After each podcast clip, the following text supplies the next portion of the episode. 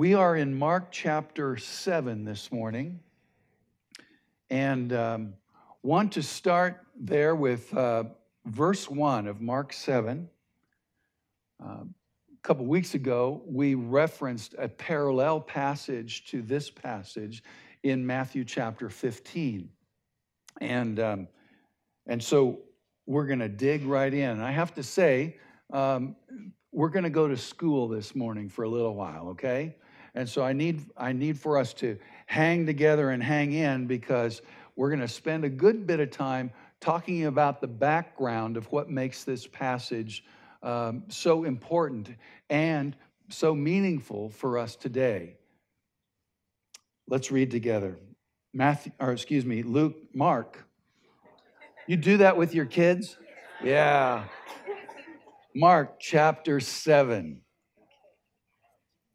And the Pharisees and some of the scribes gathered together around him, that is Jesus, when they had come from Jerusalem, and had seen that some of his disciples were eating their bread with impure hands, that is, unwashed hands. For the Pharisees and all the Jews do not eat unless they carefully wash their hands, thus observing the traditions of the elders. And when they come from the marketplace, they do not eat unless they cleanse themselves. And there are many, many other things which they have received in order to observe, such as the washing of cups and pitchers and copper pots. Get the idea why we need some background here?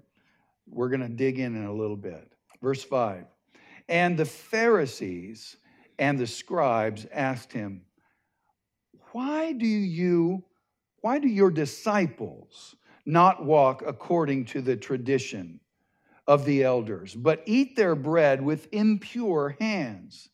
And he said to them, Rightly did Isaiah prophesy of you, you hypocrites. As it is written, this people honors me with their lips, but their heart is far away from me. But in vain they worship me, teaching as doctrines the precepts of men.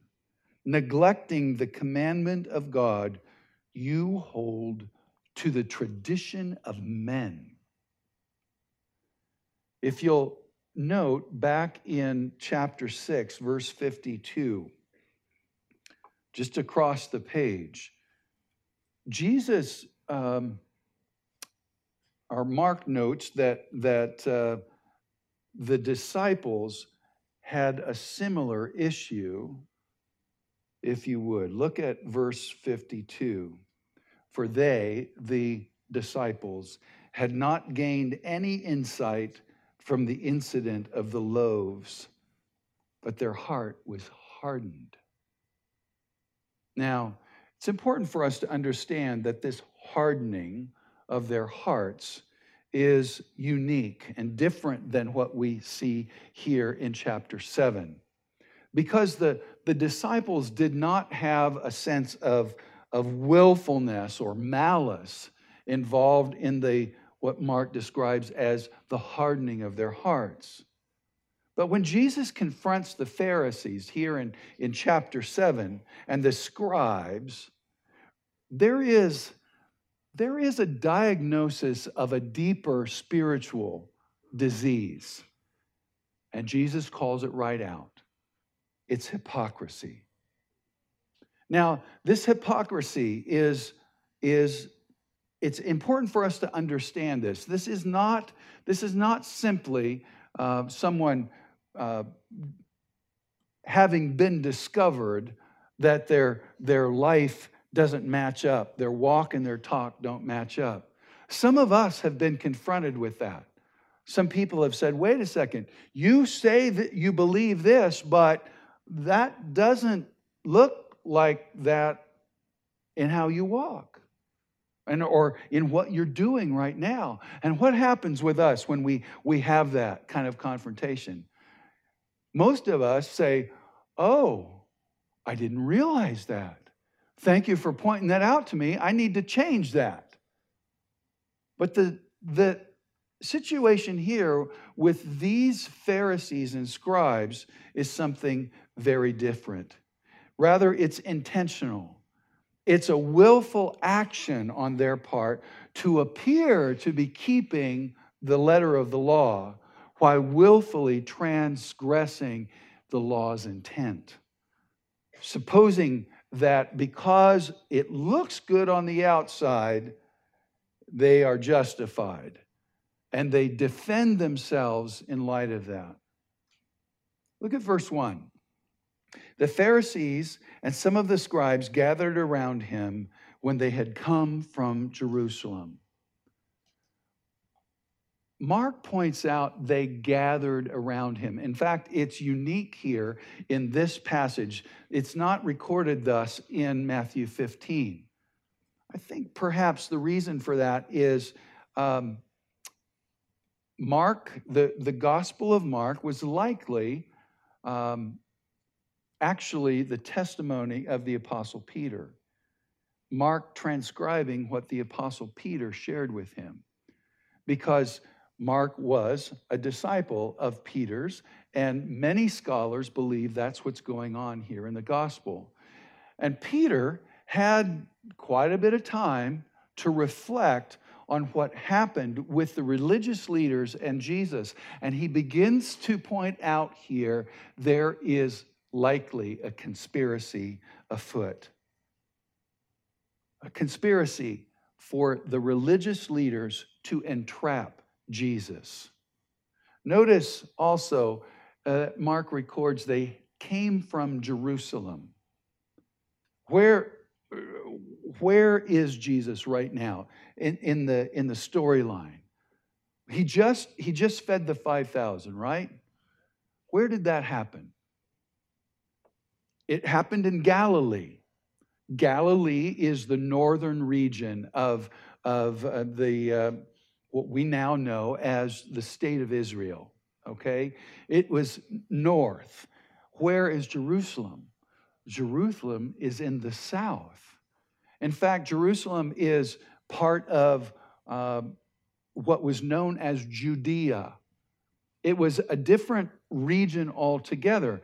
And Mark points out that they came from Jerusalem. Now, why is it important to include that in this text? It's because the Sanhedrin, there's a big word, the Sanhedrin was based in Jerusalem. What in the world is the Sanhedrin? Well, the Sanhedrin is a, um, an organization of leaders within the nation of Israel. And it's, it's primarily uh, made up of, of what is known as the priests or the high priests the elders, and the scribes. Has, it has aristocratic roots. Uh, in other words, it was it, um, many of those involved in the Sanhedrin were of, of wealthy means. And appointments were probably made from among the priests and leading scribes and uh, lay nobility, if you will. The Council of, of uh, the Sanhedrin had 70 or 71 uh, members in it, and they were divided into three separate categories. The high priests. Usually, these men were from Sadducean background. Um, they were very, very powerful within this, this group or this body called the Sanhedrin. It's interesting. I, I this, this uh, word Sadducee, uh, we hear it throughout the New Testament. We hear the word Pharisee more often, right? But Sadducee is a, is a person who uh, holds to a, um, a belief or a non belief, if you will, in the resurrection. The resurrection. And, and here we see the Sadducees involved in leadership within the, um, within the Sanhedrin. I, the one, one way I like to remember that, I, I know many of you have heard that uh, the, uh, the Sadducees did not believe in the resurrection. Therefore, they are sad, you see, right? Yeah, it's a, it's a, nice, it's a nice way to remember that. Now, the high priests uh, also had uh, among them a captain, a captain of the temple, uh, who, who supervised that which went on in the temple. Others uh, served as treasurers or the, uh, the handling of the money. And I have to tell you, there was a lot of money that went through the temple. They were involved in caring for that. There was also a president of the Sanhedrin, and he most often was called the high priest. Now, we have several high, high priests named within the New Testament. Caiaphas ruled as the high priest uh, during Jesus' day. Ananias was the high priest in Paul's day. Annas is another uh, person who is uh, kind of given um, emeritus kind of status as a high priest within the New Testament.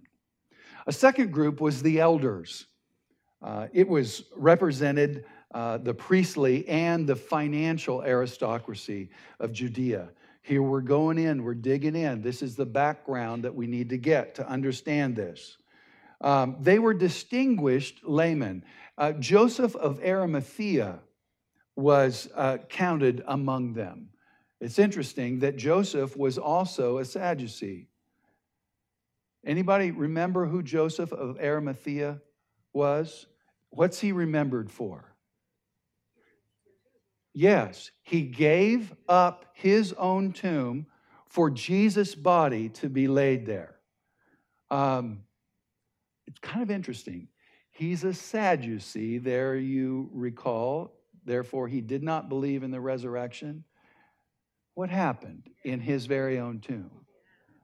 Yeah, Jesus was raised from the dead. So you might say that he loaned his tomb to Jesus. Yeah. Now, the third group was the scribes, and we hear about them quite a bit. Um, they are the, the most recent or the newest members of the Sanhedrin. Um, mostly, they are made up of Pharisees. Now, Pharisees are men who have been, uh, they have studied the law, they are lawyers. They have also studied theology, they're theologians and they've studied philosophy. They're philosophers as well. And so they bring their, their legal knowledge to, to their theology and philosophy, and they become um, the center of a judicial sort of gathering when it comes to uh, issues related to uh, making decisions uh, concerning things like we're express or we're seeing here today things that have to do with the law or the religious law of the day. Uh, the most one of the famous um, members of the scribes is gamaliel you'll n- remember that the apostle paul studied with gamaliel he mentions that uh, in the new testament now in jesus day uh, the sanhedrin was number one, formally restricted to Jerusalem. Uh, they had influence in the Galilee, even as far as Damascus. Uh, where is Damascus? It's in modern day Syria. Yeah, way up to the north, much further than, than um, Galilee, and off to the east a bit. So their, their influence reached very far, but they, their center, their headquarters, if you will, was in Jerusalem. And they were concerned primarily about arbitrating matters that had to do with Jewish law when disagreements arose. In every case, the Sanhedrin's judgment was final. It's kind of like today's Supreme Court here in the United States. Their judgment was final. They prosecuted charges of blasphemy and participated even in criminal justice issues. Um, what we are seeing here in this passage today is this confrontation having to do with blasphemy. All this is to say that Jesus had their attention.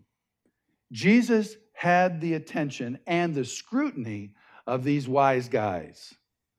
And, and it's a big deal because they are a religious, they are a political, and they are a legal body. Now, here in verse 2, take a look at that. We see their ritual. And they had seen that some of his disciples were eating their bread with impure hands, that is, unwashed hands.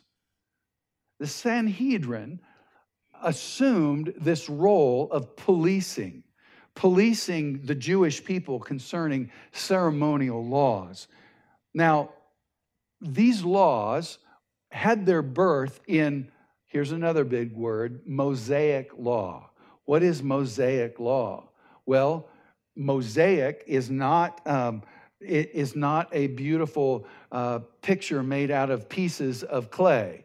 No, Mosaic refers to Moses. Moses was the one who received the Ten Commandments from God Himself, right? And associated with those Ten Commandments, um, he wrote many uh, other associated laws. Now, um, they were the, the Sanhedrin also held to, uh, they not only held to the Mosaic law, but they also held to oral tradition. And that oral tradition was given the same status as the law that was received from God Himself. It's important to understand that. This, this uh, oral tradition was a series of interpretations, interpretations of the meaning of the law. Um, they were given, these were given to Moses, or Moses received the law from God on Mount Sinai, right? And then their interpretations were passed down in oral form. In other words, uh, passed down from mouth to mouth, just given uh, through the generations, the stories or the passing on of this information. This oral tradition was the law that Jesus refers to here in chapter 7 of Mark. Um, it's important to understand that because it's not the Mosaic law that Jesus is dealing with, it's, he is dealing with this oral tradition. All of this is important in view of what happens next here in Mark 7. Verse 3 to 5, Mark clarifies for his readers um, what's going on here. You'll notice in some of your Bibles, there'll be a big parenthesis here. And the reason for that is because Mark is explaining to his non Jewish readers why this is a big deal. Those who were Jewish, who understood this tradition, had no issue with it. They already understood it, but Gentile believers did not. He writes, For the Pharisees and all the Jews do not eat unless they carefully wash their hands, etc. Going down further, they ask him, Why do your disciples not walk, get this, according to the tradition of the elders. That's the oral tradition. About 200 years after this, AD 200 or so, this oral tradition was actually written down. And it became known as the Mishnah. Um, that's, a, that's a freebie for those who are historical buffs, all right? Uh, most of us, we, that can go in, out, in one ear and out the other. But the, that oral tradition was a big deal. Um, now, this oral tradition elaborated on Moses' law that's written down in Leviticus 15. And there in Leviticus 15, we find this um, the instruction of God regarding things that are impure and, and how, to, how to purify, if you will. That's what this is being talked about here. their their traditions that got associated with this included ceremonial washing rinsing their hands in a particular way before they ate. Rinsing their hands and not and then holding up their arms like this so that the, the water dripped off of their elbows. That was part of their tradition. It was important that they did that. Now that's exactly what's being talked about here in this passage. It's here in this issue in these details that the Pharisees and the scribes are trying to entrap Jesus. Jesus was considered a rabbi. What in the world is a rabbi, you ask? Well, in the Jewish culture, there were teachers, teachers who had disciples or devotees that followed them. And that was the definition of a rabbi, a teacher who had followers. And they're not just any followers, they are people who, who it was their intent to not only learn from their teacher, but to mimic their teacher, to be like them in, in many ways. Now, it's, it's interesting that, that, um, that that tradition of the, the rabbi, the rabbinic tradition, um, has its uh, peop- the people who entered into that following of a rabbi did so on their own accord. Jesus, on the other hand, it's very interesting. Jesus chose his disciples, did he not? Yeah. So there's some there's some interesting detail that's different about Jesus. Now, why in the world are these, these uh, scribes and Pharisees so wrapped up in what the disciples are doing? Well, it's this the disciples of a rabbi were, uh, uh, were meant to follow the form or the teaching of that rabbi. Therefore, the rabbi became responsible for their actions. So the scribes and Pharisees are coming to Jesus because they consider him to be responsible for how his disciples are acting. I think it's interesting here to take note that Jesus considers obedience, our obedience, seriously. In John 14, Jesus says, Truly, truly, I say to you. I have to tell you, when you see those words in Scripture, truly, truly, I say to you, our antennas should go way up. There should be, uh, our attention should be really focused because what Jesus is saying is, I need for you to understand this specifically. This is really important. He says, Truly, truly, I say to you, he who believes in me, the works that I do, he will also do. There it is, right? The disciple will do the same thing that the teacher does. And he adds, and greater works than these he will do, because I go to the Father. Whatever you ask in my name, that will I do, so that the Father may be glorified in the Son. If you ask me anything in my name, I will do it. And here it is If you love me, you will keep my commandments. Obedience to Jesus is a big deal. He takes it seriously, not only then, but today as well. Back in Mark, verse 5, the Pharisees and the scribes ask him, Why do your disciples not walk according to the tradition of the elders or the oral tradition that we've been talking about? But rather, they eat their bread with impure hands. This, this is the ritual, the ritual that, quite honestly, will become their ruin. The activity of the disciples is considered to be an indictment of Jesus. Um, many of you know, know um, Mike Hunt. He's one of our security guys out there, and he is a longtime police officer.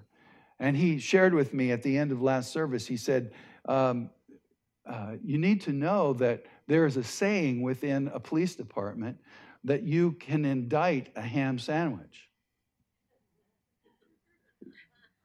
Yeah, you can accuse, you can accuse anyone of anything. Um, when a grand jury is assembled, he explained to me, they do not call uh, witnesses for the defense. They only call witnesses for the, the, um, the pr- prosecution. And that's to say, to hand down this indictment. And that's entirely what they're after here. The, the Pharisees and the scribes are accusing Jesus of mishandling or not observing their traditions. Verse 6 And he said to them, Rightly did Isaiah prophesy to you, hypocrites hypocrites, as it is written. These people honor me with their lips, but their heart is far away from me, and in vain they worship me. Teaching, hear this, teaching the doctrines, teaching as doctrines the precepts of men, neglecting the commandment of God, you hold to the tradition of men. Teaching as doctrines the precepts of men. Do we see this today? Absolutely, we do. We see it today. Uh, certainly in cults that are associated with the Bible and Christianity. Some will, will say, absolutely, um, what our prophet or prophetess says is held up as entirely equal to the scripture. And that's precisely what is happening here in Jesus' day. So, what is a doctrine? A doc, the word doctrine simply means instruction or teaching. It's often understood in the church as the fundamental beliefs. Now, Main Street Orthodox Christianity or Christian doctrine is based upon the teachings of the Bible and it's widely accepted among the evangelical church as completely normative. Doctor, the precepts of men, however, are additions to what is found in the biblical text. And they are held up to be, again, of equal importance to the scripture. Historically, uh, have you heard the word reformation? Anybody? Okay. Those who haven't, uh, we are part of a Christian heritage, a heritage of faith that had its beginning, if you will, in a period known as the Reformation. It started back in 1517. Now, that's a long, long time ago, especially when you think about the fact that we have to restart every two years because of technology, right? okay? This is a long, long time ago.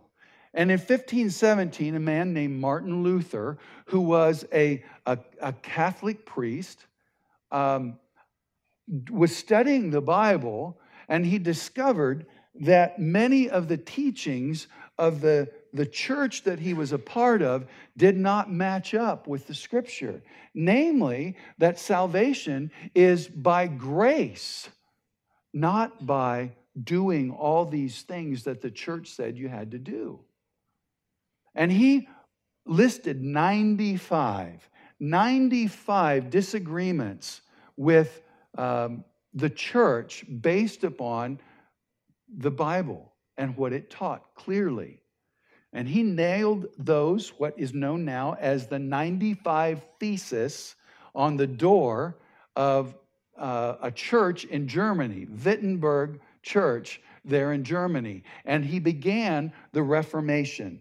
That is the reforming of Christianity. Now, some church traditions today are quite honestly unknowingly given the status of doctrine. And here we're going to start to dig in here. Many, many believers hold, quite honestly, innocently, certain teachings or precepts of men uh, as doctrine. And they become, quite honestly, the source of division among the church. Many of those traditions have more to do with personal preference and perhaps even uh, nostalgia or nostalgic embrace of the past, their, even their own personal past experience with Christ. And they, they don't have anything to do with what's actually written in the scripture. They have often to do with everything, uh, with everything from which translation of the Bible do you read? How many of you know somebody who says King James and King James only? Yeah. And they hold that up as a doctrine almost, or maybe even absolutely, as though it is, is unmistakably something that cannot be altered or cannot be uh, transgressed. How many people, um, how many people do you know who, who would come into our church and kind of wonder where in the world they are because, hey, we come to church casual, right? There's some places you don't walk in unless you're dressed to the nines, as in men, a coat and tie. Um, that's a pretty big deal. Some of us um, would even say, uh, if you wear a hat in church, anathema. Believe it or not, we have some people here even who question that. Bless their heart. We have a lady who named Sally that sits over here during first service. Every week she wears a hat. Okay? And and and some would say, no, you shouldn't wear a hat in church.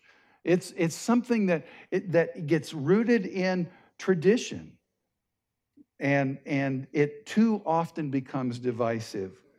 Maybe um, how people prepare or prefer to worship personally.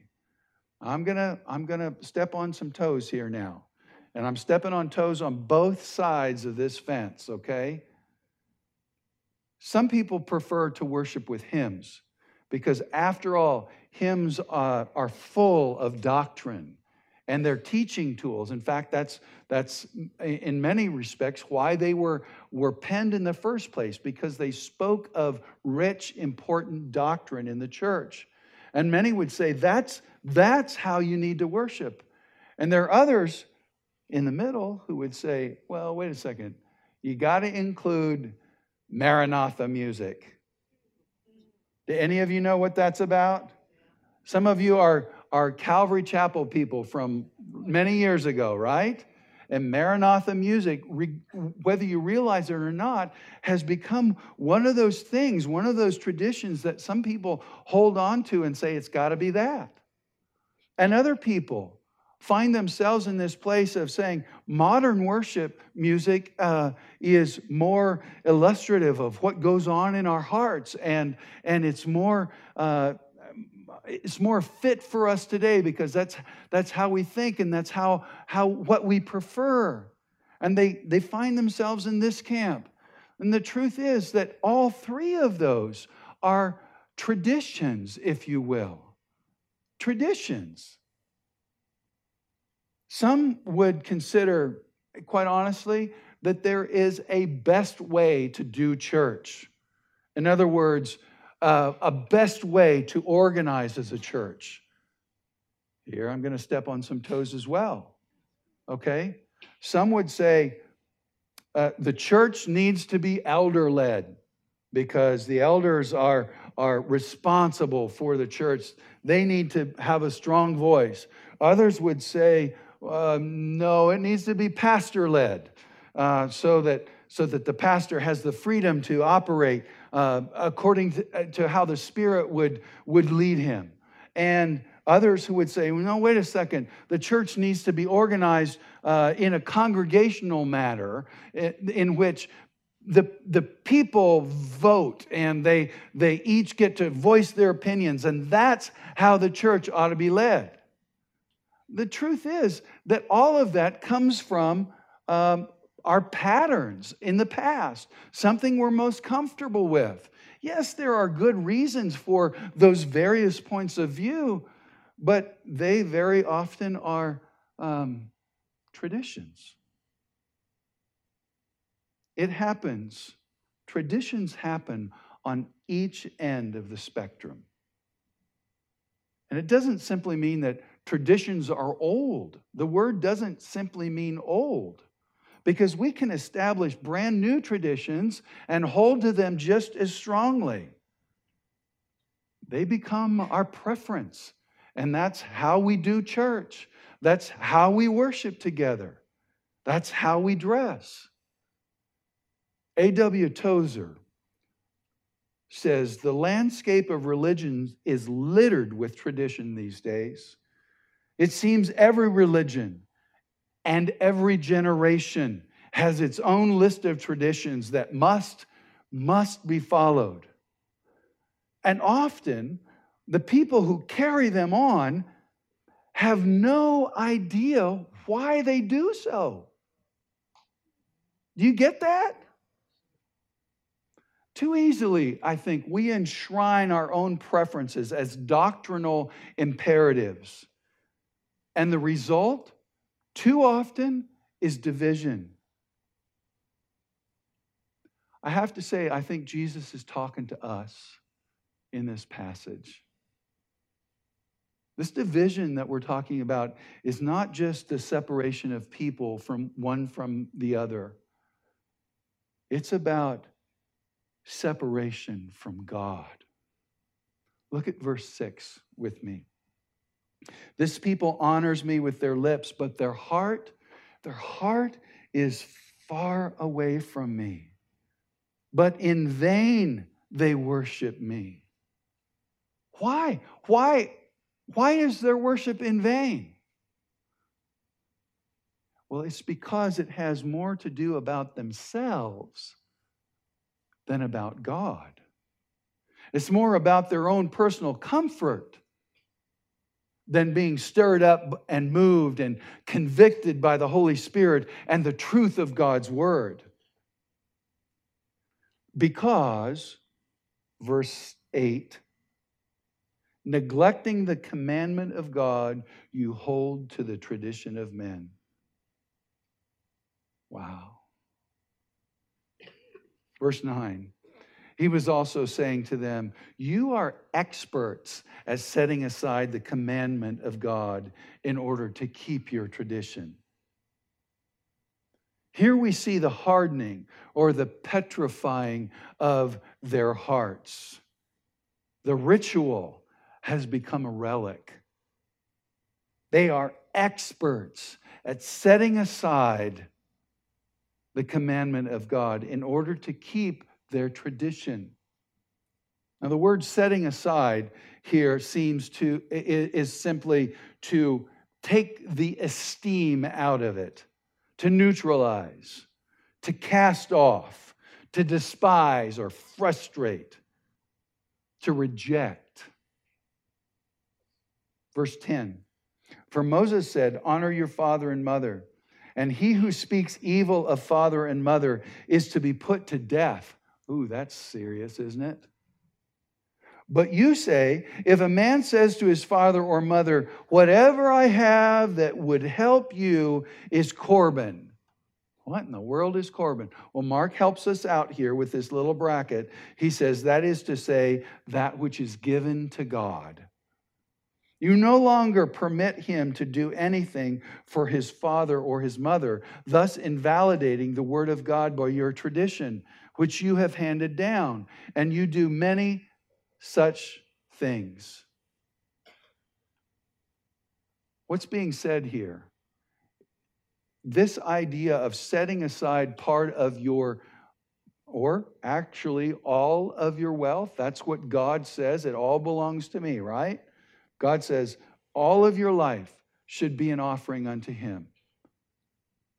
That includes all your money. And therefore, if your parents grow old and are in need of those resources that you have, you say, Sorry, it belongs to God. I can't give it to you. I can't help you out here. That's what's going on here. And and I have to say, many of us, quite honestly, we've been in this place, right? Our parents are, are getting older and they are needing our care, even our resources.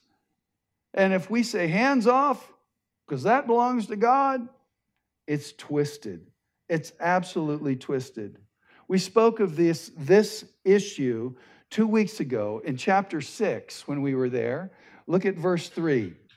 There we see um, Jesus uh, having come to Nazareth, his own hometown, and this is what the people say Is not this the carpenter, the son of Mary, and his brothers, the, of James and Joseph and Judas and Simon? Are not his sisters here with us?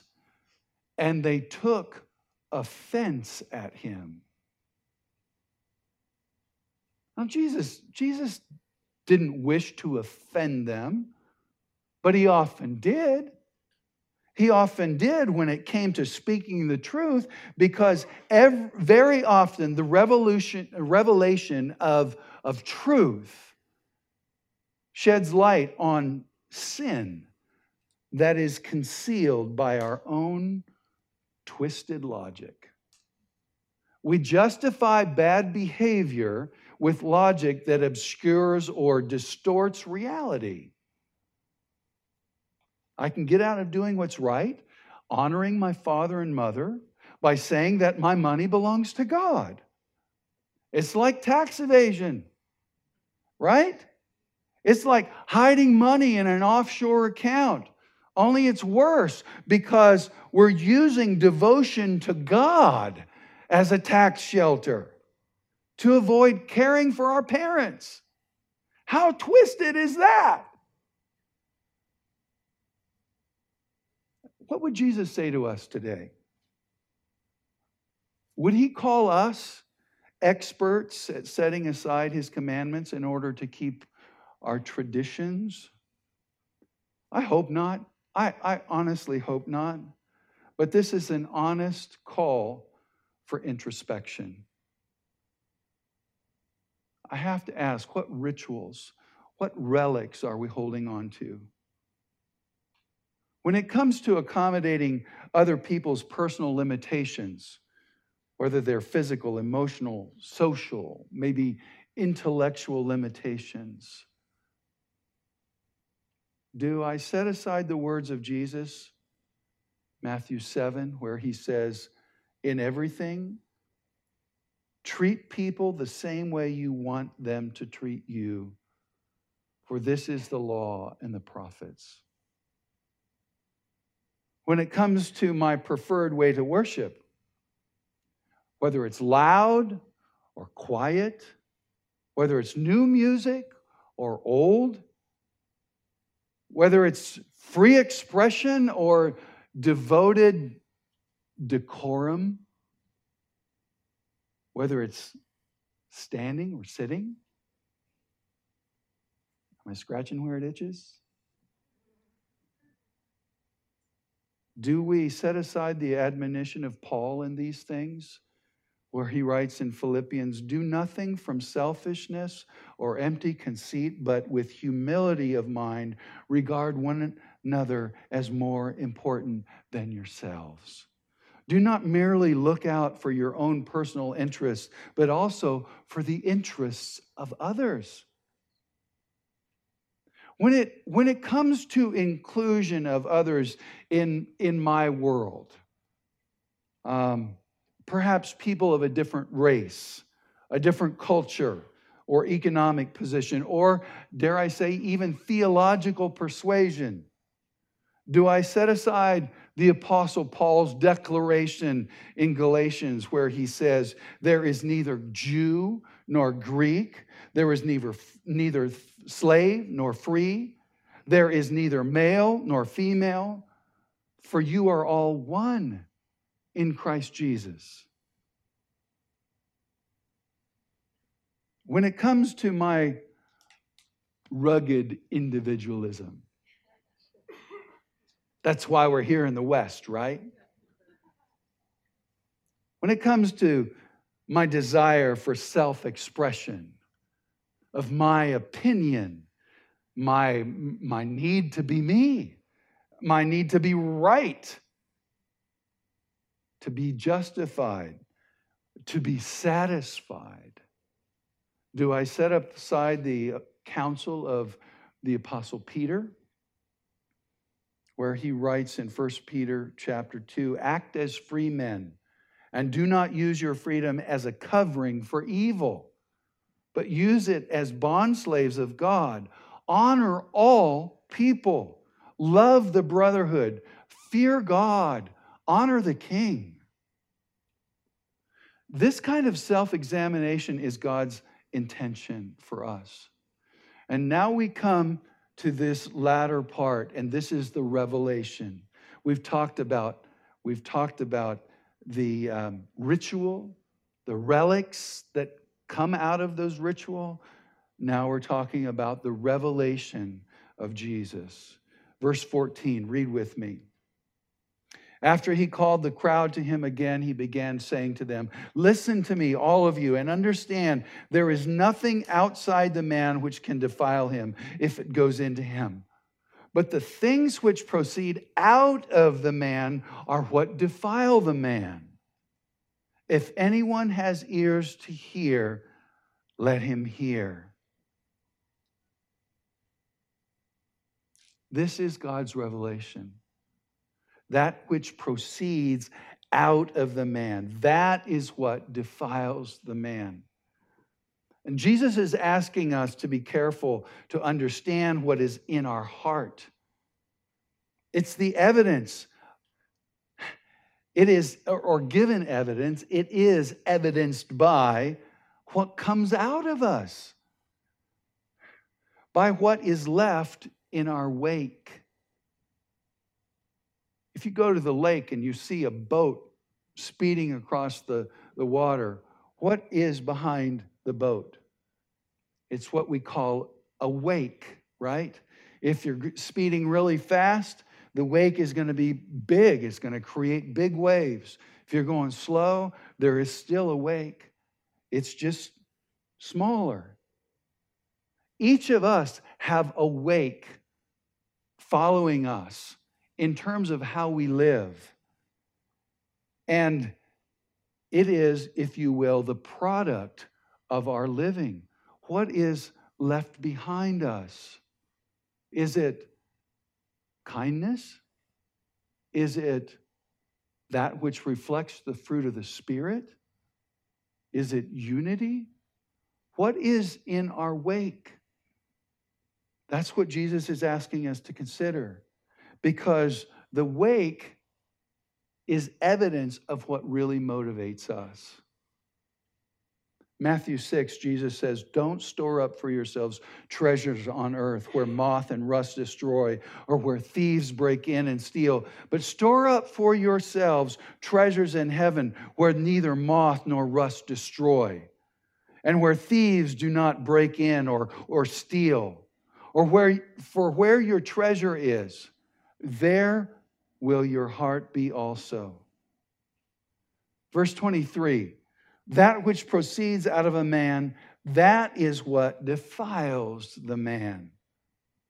The word defile means uh, to pollute, to make unclean.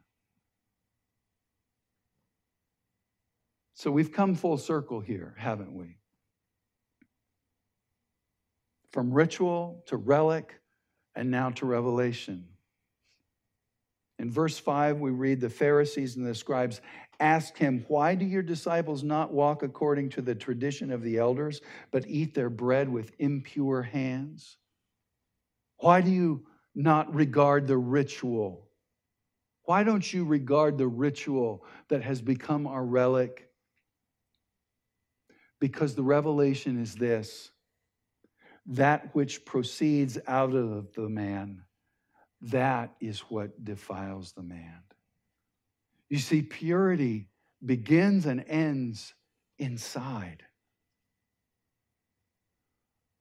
So, what has Jesus revealed? Is our heart attached to Him? Or is our heart attached to the rituals, the relics, the, the traditions that we hold to.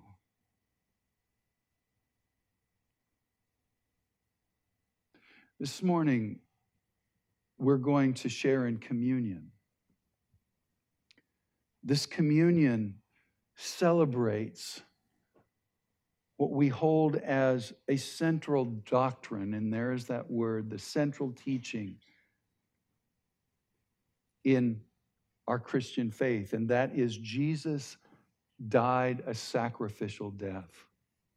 His death paid for our sin. This morning, I would ask that even as we receive communion, that we would ask the Lord to peer inside and point out anything in our lives that is not fully attached to Him and Him alone. Let's pray together. Lord, we thank you for these elements that represent your great sacrifice for us. We thank you, Lord, that that sacrifice comes as a result, yes, of your great, immeasurable love for us, but also out of the fact that there truly is no other way to be in relationship with you. That you would forgive our sin and cleanse us from all unrighteousness. Lord, we ask, even as we even as we receive these elements today, that you would point out to us anything that we are holding on to that is not truly you. We thank you, Lord, that your love for us is so precise that you care to point these things out to us. We celebrate that today, even as we celebrate this great treasure in these elements. This, your life, given in exchange for ours. In Jesus' name we pray. Amen.